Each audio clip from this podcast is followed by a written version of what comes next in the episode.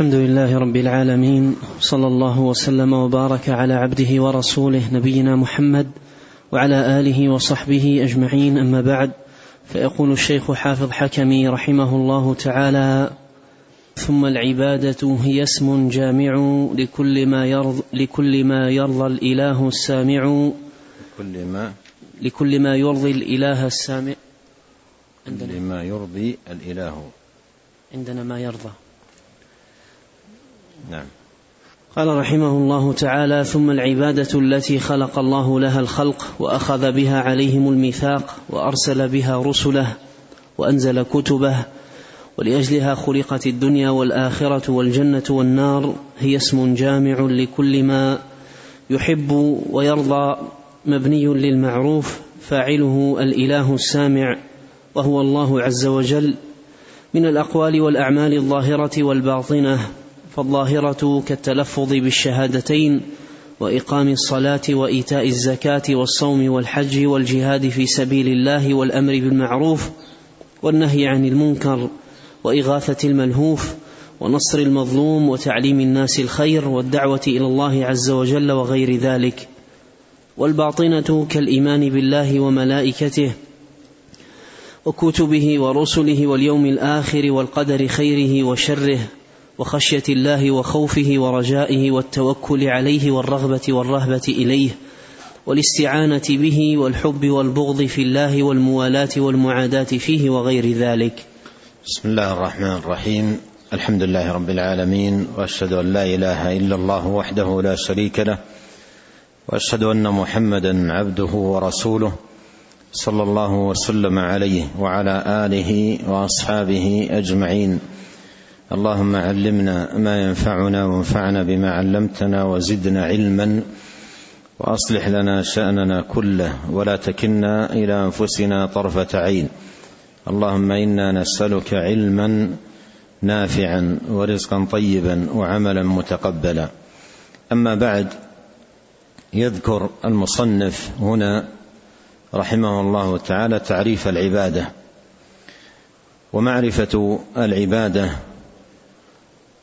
وحقيقتها وأنواعها يعد من أوجب الواجبات وأهم المطالب لأنها الغاية التي خلق الله سبحانه وتعالى الثقلين لأجلها كما قال الله سبحانه وتعالى وما خلقت الجن والإنس إلا ليعبدون ولا يليق بإنسان أوجده الله من أجل العبادة أن يدخل هذه الدنيا ويخرج منها وهو ما عرفها.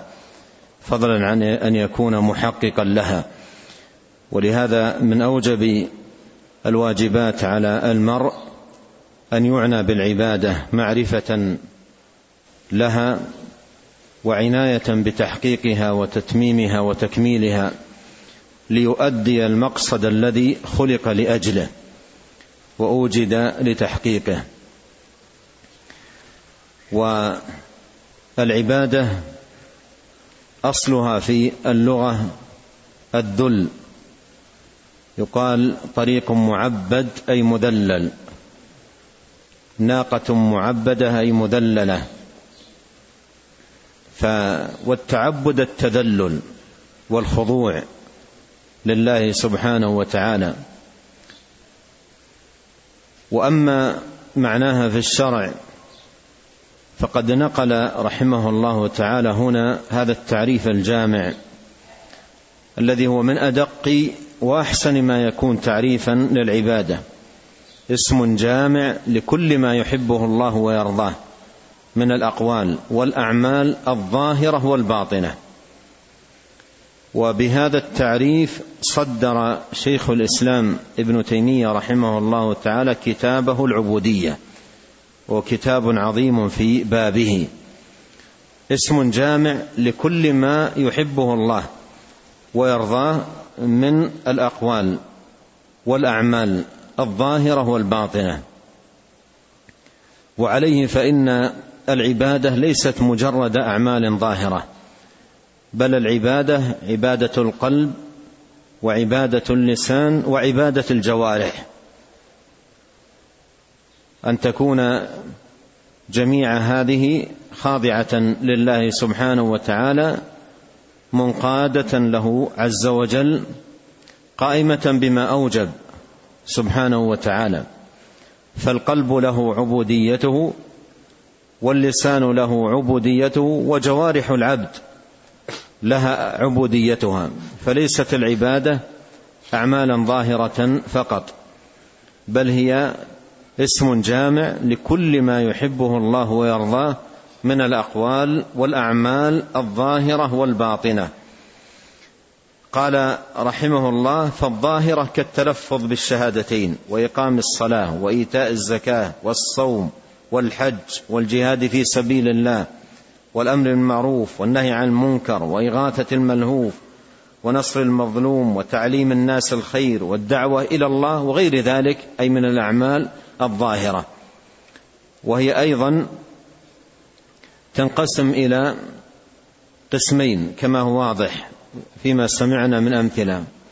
قسم عبودية للرب سبحانه وتعالى الصلاة والحج والصيام وقسم إحسان إلى الخلق. والإحسان إلى الخلق بإغاثة الملهوف ونصرة المظلوم وتعليم الجاهل وهداية الضال وغير ذلك هذه كلها تعد عبادة إذا فعلها المرء بقصد التقرب إلى الله وطلب ما عنده سبحانه وتعالى لأن الله عز وجل أمر بهذا الإحسان ودعا عباده إليه. قال رحمه الله والباطنة أي التي في القلب كالإيمان بالله وملائكته وكتبه ورسله واليوم الآخر والقدر خيره وشره. وهذه الأعمال القلبية الستة التي ذكر رحمه الله هي أصل الدين الذي عليه يبنى وأساسه الذي عليه يقوم. فإنه لا قيام لدين الله تبارك وتعالى إلا على هذه الأصول. فإن مثل هذه الأصول في الدين كمثل الأصول في الأشجار. ألم تر كيف ضرب الله مثلا كلمة طيبة كشجرة طيبة؟ أصلها ثابت وفرعها في السماء. فأصل الدين الذي عليه قيامه هذه الأصول الستة. قال أخبرني عن الإيمان بالله. قال أن تؤمن بالله وملائكته وكتبه ورسله واليوم الآخر. وأن تؤمن بالقدر خيره وشره. وأعمال المرء كلها ايا كانت لا يقبلها الله سبحانه وتعالى ما لم تكن قائمة على هذه الأصول. ولهذا قال الله عز وجل ومن يكفر بالإيمان فقد حبط عمله وهو في الآخرة من الخاسرين وقال تعالى وما منعهم أن تقبل منهم نفقاتهم إلا أنهم كفروا بالله وبرسوله. فعدم الإيمان مانع من قبول العمل. فالعمل لا يقبل إلا بهذه الأصول. اذا هذه الأصول هي عبودية عبودية للقلب عبودية القلب لله سبحانه وتعالى بالإيمان بهذه الأصول الإيمان بالله الذي هو أصل أصول الإيمان ثم ما يتبع هذا الأصل من أصول عظيمة. قال الله عز وجل كل آمن بالله وملائكته وكتبه ورسله لا نفرق بين أحد من رسله وقالوا سمعنا وأطعنا غفرانك ربنا وإليك المصير. قال وخشية الله وخوفه ورجائه والتوكل عليه والرغبة والرهبة إليه والإستعانة به والحب والبغض في الله والموالاه والمعاداه فيه وغير ذلك. هذه كلها أعمال محلها القلب وهي عبوديات لله سبحانه وتعالى. يجب على المسلم أن يحرص على عمارة قلبه بهذه العبوديات لله عز وجل. الخشية من الله خوف الله جل وعلا مراقبة الله الحياء من الله التوكل على الله الاستعانة بالله عز وجل محبة الله والمحبة فيه والبغض فيه. إلى غير ذلك من عبوديات القلب لله عز وجل. اذا العبادة اسم جامع لكل ما يحبه الله من الأقوال والأعمال الظاهرة والباطنة. نعم. قال رحمه الله تعالى ثم اعلم أنها لا تقبل الأعمال الظاهرة ما لم يساعدها عمل القلب. ما لم يساعدها عمل القلب لأن عمل القلب هو الأصل الذي تبنى عليه الأعمال التي تكون آه، في الجوارح. فعمل القلب هو الأصل. وكما تقدم معنا مثل ما يكون في القلب من الإيمان في الدين وأعماله كمثل الاصول للأشجار. كمثل الأصول للأشجار. فإذا لم يكن أصل الإيمان قائما في القلب فإن الأعمال لا تنفع. فإن الأعمال لا تنفع. قال ثم اعلم أنها لا تقبل الأعمال الظاهرة ما لم يساعد عليها عمل القلب. ولهذا ليس الدين مجرد أعمال ظاهرة بل هو أعمال ظاهرة يساعد على تعبير الشيخ هنا عليها أعمال باطنة في قلب العبد. أعمال في قلب العبد تساعد على قبول هذه الأعمال. فإذا لم يكن في القلب ما يساعد على قبول العمل من أصول الإيمان فإن العمل لا يقبله الله. فإن العمل لا يقبله الله سبحانه وتعالى.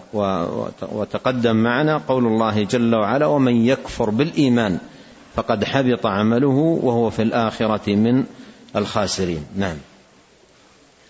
قال رحمه الله تعالى ومناط العبادة هي غاية الحب مع غاية الذل.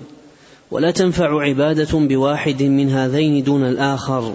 هنا يقول الشيخ رحمه الله تعالى ومناط العبادة هي غاية الحب مع غاية الذل. هذا تعريف آخر للعبادة.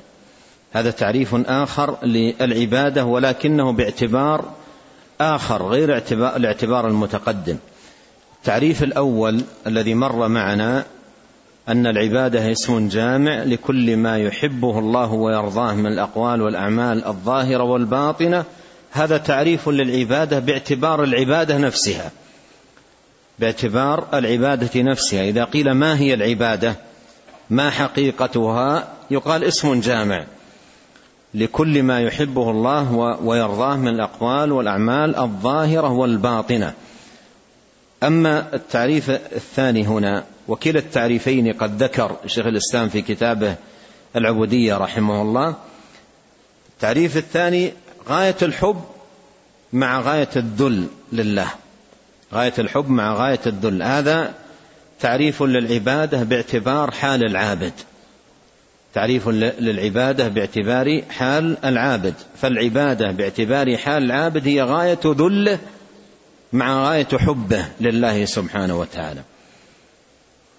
أما من حيث هي ما هي العبادة من حيث هي؟ اسم جامع لكل ما يحبه الله ويرضاه من الأقوال والأعمال الظاهرة والباطنة. أما من حيث حال العابد فعبوديته لله هي غاية ذله مع غاية حبه لله سبحانه وتعالى.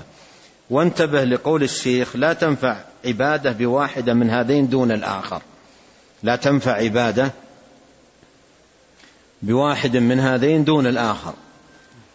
بمعنى أن من عبد الله بالحب دون ذل أو بالذل دون الحب لا يكون عابدا لله. فالعبودية هي حب وذل. حب لله سبحانه وتعالى وذل له. حب يتبعه ذل وخضوع لله سبحانه وتعالى فالحب بدون ذل ليس عبادة والذل بدون حب بدون حب ليس عبادة. فالعبادة هي هي غاية الحب مع غاية الذل لله عز وجل. لا تنفع عبادة بواحد من هذين دون الآخر. نعم. قال رحمه الله تعالى ولذا قال من قال من السلف من عبد الله بالحب وحده فهو زنديق ومن عبده بالرجاء وحده فهو مرجئ ومن عبده بالخوف وحده فهو حروري ومن عبده بالحب والخوف والرجاء فهو مؤمن موحد. هذه عبارة مشهورة لأحد السلف ونقلها جماعة من أهل من أهل العلم رحمهم الله تعالى. وفيها أن عبادة أن عبادة الله سبحانه وتعالى لا بد أن تكون قائمة على هذه الأركان. لا بد أن تكون قائمة على هذه الأركان الحب والذل والخوف. نعم الحب والرجاء والخوف. الحب والرجاء والخوف. ويسمي العلماء هذه الثلاث المذكورة هنا أركان التعبد القلبية.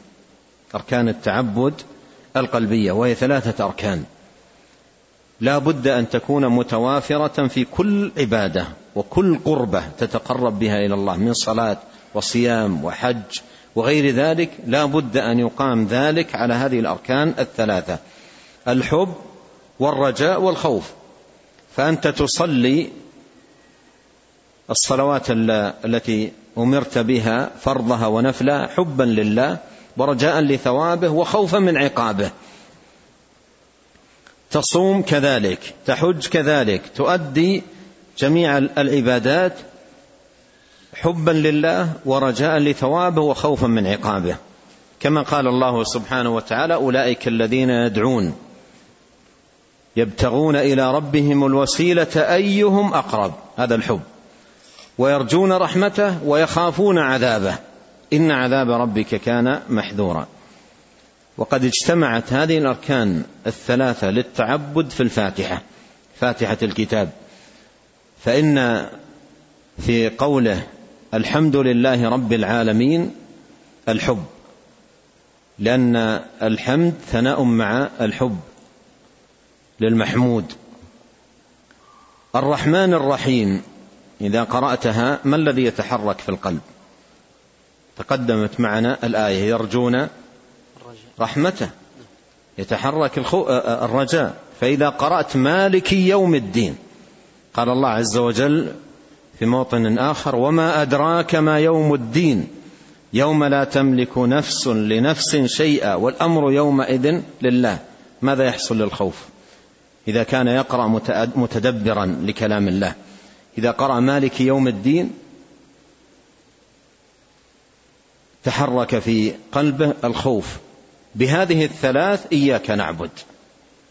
بهذه الثلاث بالحب الذي دل عليه الحمد لله رب العالمين والرجاء الذي دل عليه الرحمن الرحيم والخوف الذي دل عليه مالك يوم الدين إياك نعبد. نعبدك بالحب والخوف والرجاء. فهذه أركان للتعبد. أركان قلبية للتعبد لا بد أن تكون متوافرة في كل عبادة. والله سبحانه وتعالى لا يعبد بواحدة من هذه دون الباقيات بل يعبد بالحب والرجاء والخوف. ومن سلك في التعبد لله عز وجل مسلك الاقتصار على واحدة من هذه الثلاث انحرف عن الدين. ولكل من الطوائف المنحرفة مسلك. فيهم من كان يعبد الله بالحب وحده حتى إن بعضهم لا يقول بالعبارة الصريحة. يقول لا لا نرجو شيئا ولا نخاف من شيء. لا نرجو جنة ولا نخاف من نار. يصرحون بهذا والعياذ بالله. هذه زندقة.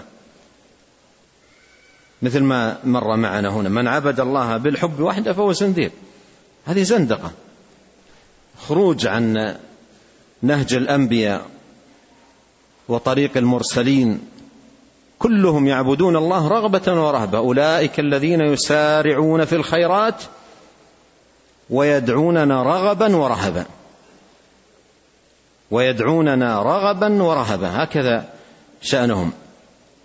يدعون الله رغبة ورهبة خوفا ورجاء. ولهذا النبي عليه الصلاة والسلام قال للرجل الذي قال عقب الصلاة أما والله إني لا أحسن دندنتك ولا دندنة معاذ.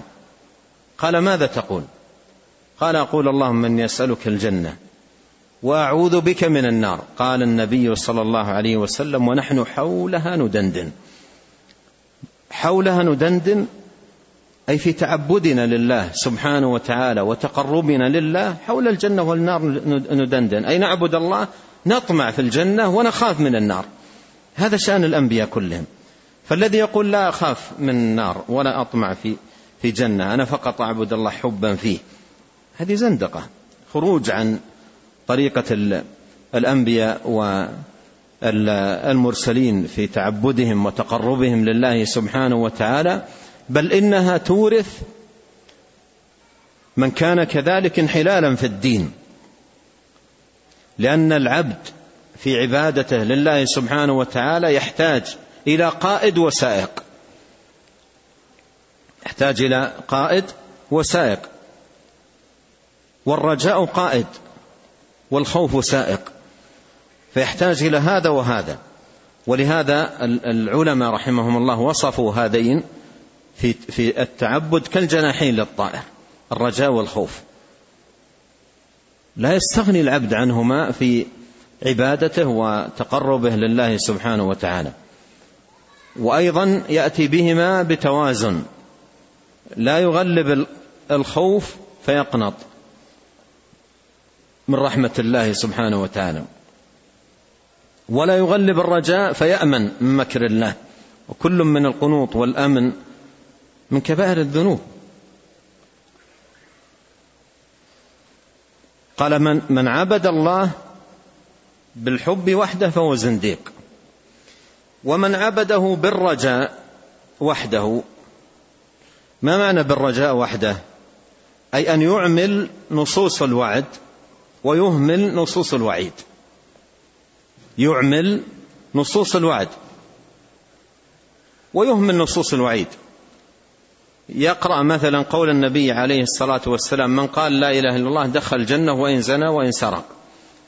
ويترك قول النبي عليه الصلاة والسلام لا يزني الزاني حين يزني وهو مؤمن ولا يسرق السارق حين يسرق وهو مؤمن. ويترك جميع الأحاديث التي فيها الوعيد على هذه الكبائر والعقوبات التي أعدها الله سبحانه وتعالى لمن ارتكب هذه الكبائر. يعمل نصوص الوعد ويهمل نصوص الوعيد.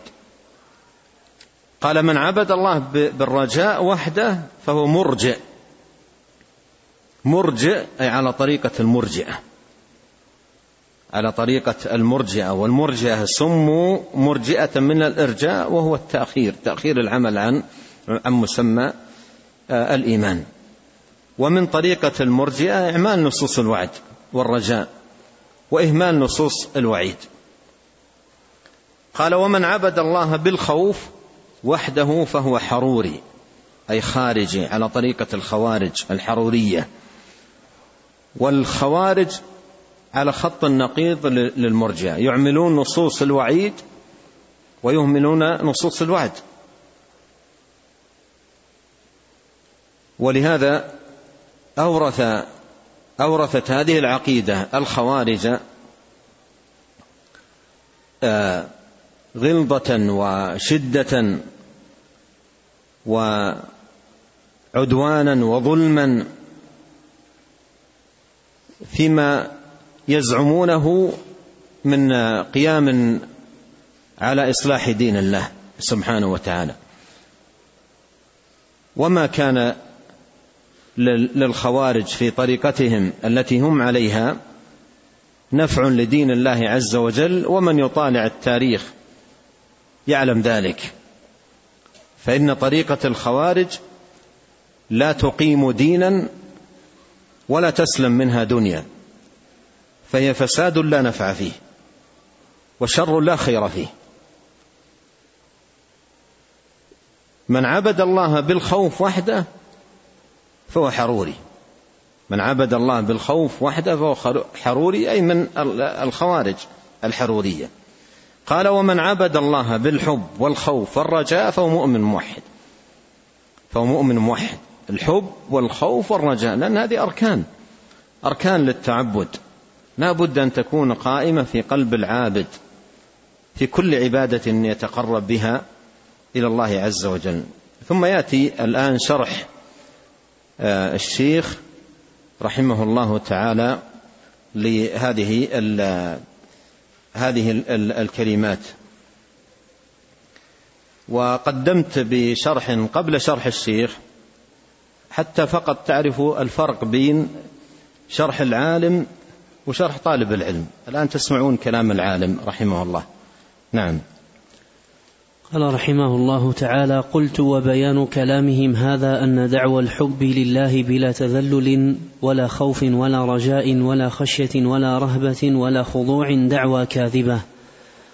ولذا ترى من يدعي ذلك كثيرا ما يقع في معاصي الله عز وجل ويرتكبها ولا يبالي.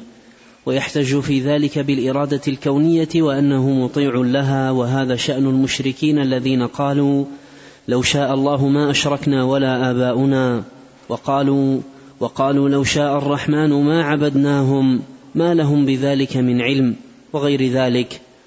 وإمامهم في ذلك الاحتجاج هو إبليس إذ قال رب بما أغويتني وإنما المحبة نفس نفس وفاق العبد ربه فيحب ما يحبه ويرضاه ويبغض ما يكرهه ويأباه. هم يقولون نحن نعبد الله بالحب وحده. نعبد الله بالحب وحده. وانظر أيضا ما ترتب على هذا من الزندقة التي أشير إليها في كلام في الكلام المتقدم. كيف يورث ال ال الانحلال انحلالا آخر؟ وكيف تولد الأهواء أهواء؟ ومن جميل نظم الشيخ رحمة الله عليه قوله في جورة التوحيد إني براء من الأهوى وما ولدت ووالديها الحيارى سأما ولدوا الأهواء تولد أهواء والانحراف يولد انحراف. فلما قالوا نعبد الله عز وجل بالحب وحده قالوا الحب وفاق الله عز وجل في إرادته الكونية. قالوا نحن آه، طوع تدبير الله عز وجل. كل أعمالنا وفق إرادته الكونية. فأعمالنا كلها مرادة لله. ويجعلون الإرادة الكونية مرادفة للمحبة. وهذا فساد عظيم جدا. هذا فساد عظيم جدا.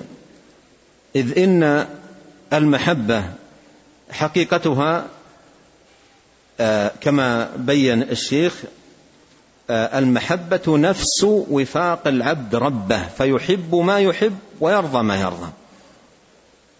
يحب ما يحب ويرضى ما يرضى.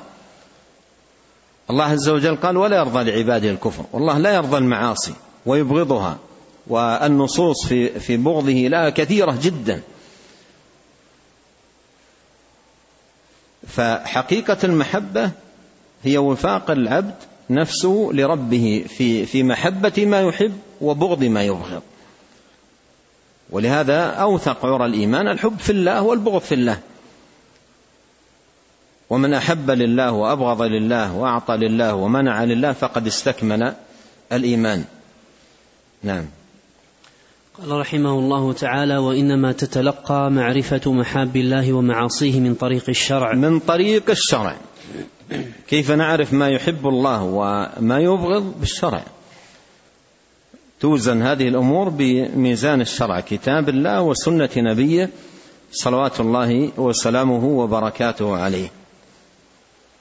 وإنما تحصل بمتابعة الشارع وإنما تحصل بمتابعة الشارع.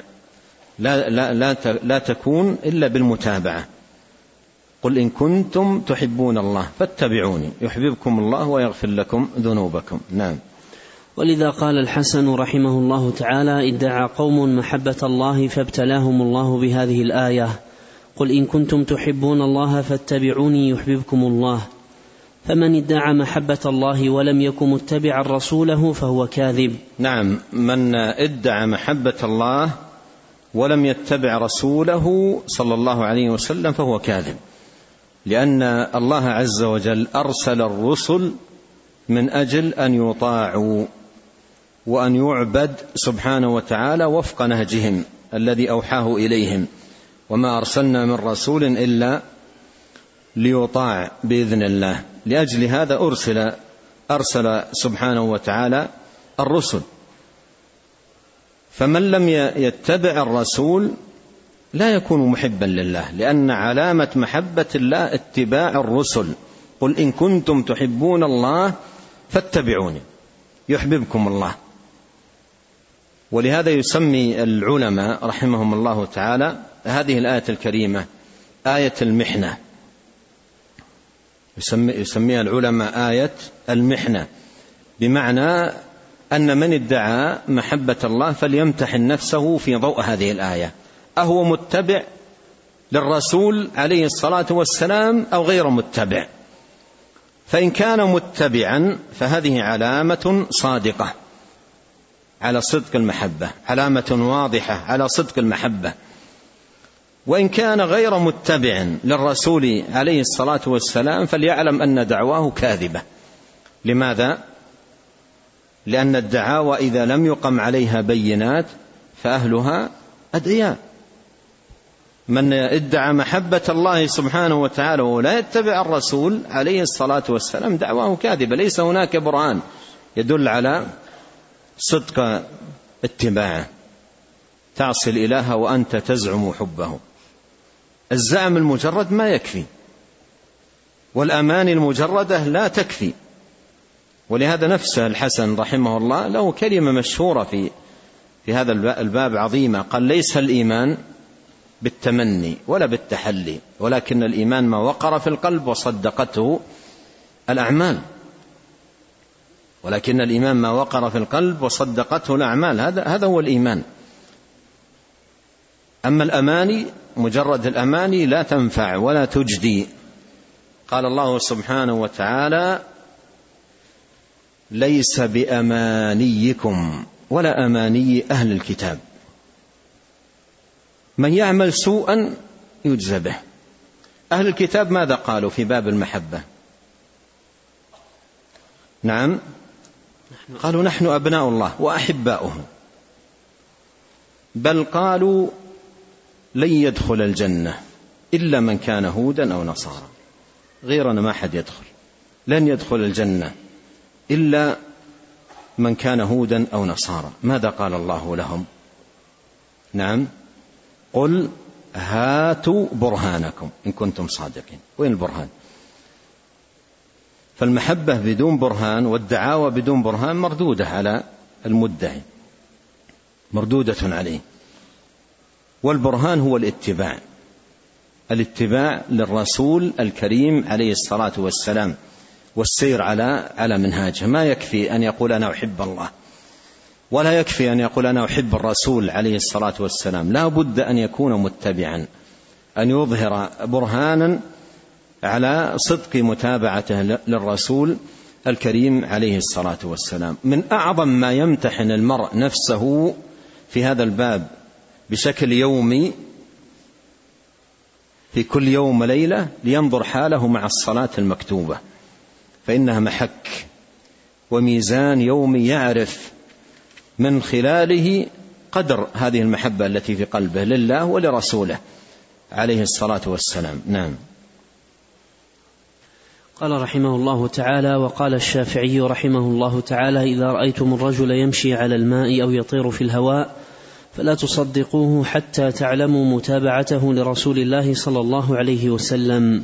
هذا من فقه السلف رحمهم الله تعالى من فقههم لدين الله عز وجل أن المظاهر والدعاوى هذه لا تنفق عندهم ولهذا وضعوا مثل هذه القواعد تحذيرا للعوام والجهال حتى لا يغتروا. الإمام الشافعي والكلمة هذه مشهورة عنه وعن غيرها من أئمة السلف رحمهم الله تعالى. يقول رحمه الله تعالى إذا رأيتم الرجل يمشي على الماء أو يطير في الهواء فلا تصدقوه. حتى تعلموا متابعته للرسول صلى الله عليه وسلم. بعضهم يعبر حتى يأتي بشاهدي عدل الكتاب والسنة.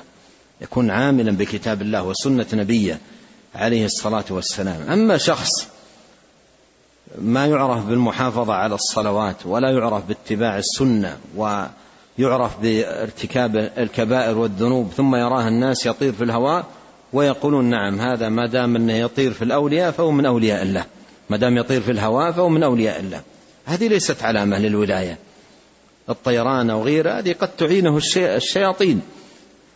وقد يكون هذا من باب الاستدراج. فليس علامة على الولاية. فضلا على فضلا أن يكون علامة على أنه مسلم. هكذا قال شيخ الإسلام رحمه الله. فضلا أن تكون علامة على أنه مسلم. مجرد الطيران في الهواء ما يحكم على إسلامه فضلا عن بها ما يحكم بها على إسلامه فضلا عن أن يحكم بها ماذا؟ على أنه من أولياء الله وخاصته سبحانه وتعالى. من صلى صلاتنا واستقبل قبلتنا نعم فهو المسلم. أما شخص ما يصلي لو يطير ما طار أو يمشي فوق الماء أو يفعل ما فعل ما, ما تعد. هذه علامة على أنه من أولياء الله. هذه تكون أحوال شيطانية أو تكون من باب الاستدراج أو أشياء من هذا القبيل. وهذا والله من نصح السلف. حتى لا يغتر العوام كثير من العوام يغترون.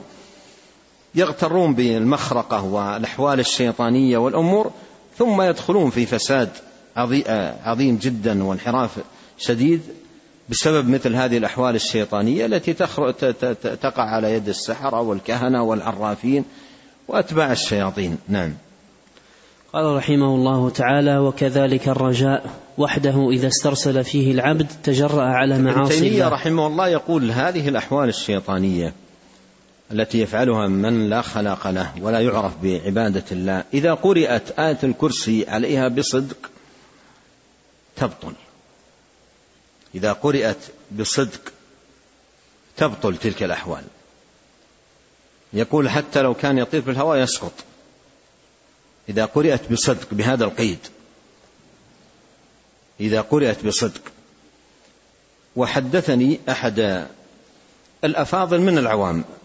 يقول كان في إحدى الدول ومررت منطقة وإذا فيه تجمهر.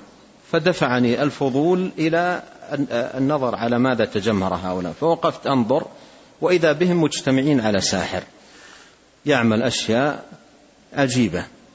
يقول أخذت أقرأ آية الكرسي في في نفسي وأقرأ آية. وأقرأ قل هو الله أحد. يقول فتعطل توقف عن عمله. يقول وإذا باثنين يأتون إلي ويمسكون بيدي ويبعدونني عن عن المكان. يحدثني بذلك من باشر هذا الأمر. يقول فأخذوا بيدي وأبعدوني عنه لأن, لأن القرآن يبطل وإذا قرئ بصدق أبطل أحوال هؤلاء وأفسدها. نعم. قال رحمه الله تعالى وكذلك الرجاء وحده إذا استرسل فيه العبد تجرأ على معاصي الله وأمن مكر الله. وقد قال تعالى فلا يأمن مكر الله إلا القوم الخاسرون. وكذلك الخوف يقول وكذلك الرجاء وحده وكذلك الرجاء وحده إذا استرسل فيه العبد تجرأ على معاصي الله. يعني من يعمل الرجاء ويهمل الخوف يقرأ نبع عبادي أني أنا الغفور الرحيم. ولا يكمل وأن عذابي هو العذاب الأليم. من استرسل مع الرجاء تجرأ على المعاصي. ولهذا بعض الناس سبحان الله بسبب هذا الاسترسال آه، يتهاون في الصلوات يتهاون في الصلوات ويفرط في كثير من العبادات والفرائض ويرتكب أنواع من المحرمات وإذا نوصح في أعماله تلك ربما قال بعضهم الكلام على القلب. وبعضهم ربما قال مدعيا لنفسه أنا قلبي أبيض قلبي طاهر الكلام عن القلب. هذا هذا يورثه هذا الفكر فكر الإرجاء. خبيث. يفسد دين المرء. يفسد دين المرء أيما فساد. فتجده متهاونا في, في العبادات متهاونا في فرائض الإسلام واجبات الدين يرتكب المحرمات لا يبالي. لا يبالي بشيء من ذلك. لماذا؟ إذا استرسل مع الرجاء وأهمل نصوص الوعيد والخوف تولد عنده مثل هذا الفساد والعياذ بالله. نعم. قال رحمه الله تعالى وكذلك الخوف وحده إذا استرسل فيه العبد ساء ظنه بربه وقنط من رحمته ويئس من روحه. وقد قال تعالى إنه لا ييأس من روح الله إلا القوم الكافرون. وقال ومن يقنط من رحمة ربه إلا الضالون فالأمن من مكر الله خسران واليأس من روحه كفران والقنوط من رحمة الله ضلال وطغيان.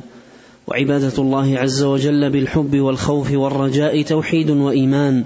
فالعبد المؤمن بين الخوف والرجاء. نعم يعني نقرأ غدا من قوله رحمه الله وكذلك الرجاء وحده إلى آخره. نسأل الله عز وجل أن ينفعنا أجمعين بما علمنا وأن يزيدنا علما وأن يصلح لنا شأننا كله وأن لا يكلنا إلى أنفسنا طرفة عين وأن يغفر لنا ولوالدينا ولمشايخنا ولولاة أمرنا وللمسلمين والمسلمات والمؤمنين والمؤمنات الأحياء منهم والأموات. اللهم آت نفوسنا تقواها زكها أنت خير من زكاها أنت وليها. ومولاها اللهم إنا نسألك الهدى والتقى والعفة والغنى اللهم اغفر لنا أجمعين وأصلح لنا شأننا كله يا رب العالمين اللهم اقسم لنا من خشيتك ما يحول بيننا وبين معاصيك ومن طاعتك ما تبلغنا به جنتك ومن اليقين ما تهون به علينا مصائب الدنيا اللهم متعنا بأسماعنا وأبصارنا وقوتنا ما أحييتنا واجعله الوارث منا واجعل ثأرنا على من ظلمنا وانصرنا على من عادانا ولا تجعل مصيبتنا في ديننا ولا تجعل الدنيا أكبر همنا ولا مبلغ علمنا ولا تسلط علينا من لا يرحمنا. سبحانك اللهم وبحمدك أشهد أن لا إله إلا أنت أستغفرك وأتوب إليك. اللهم صل وسلم على عبدك ورسولك نبينا محمد وآله وصحبه. جزاكم الله خيرا.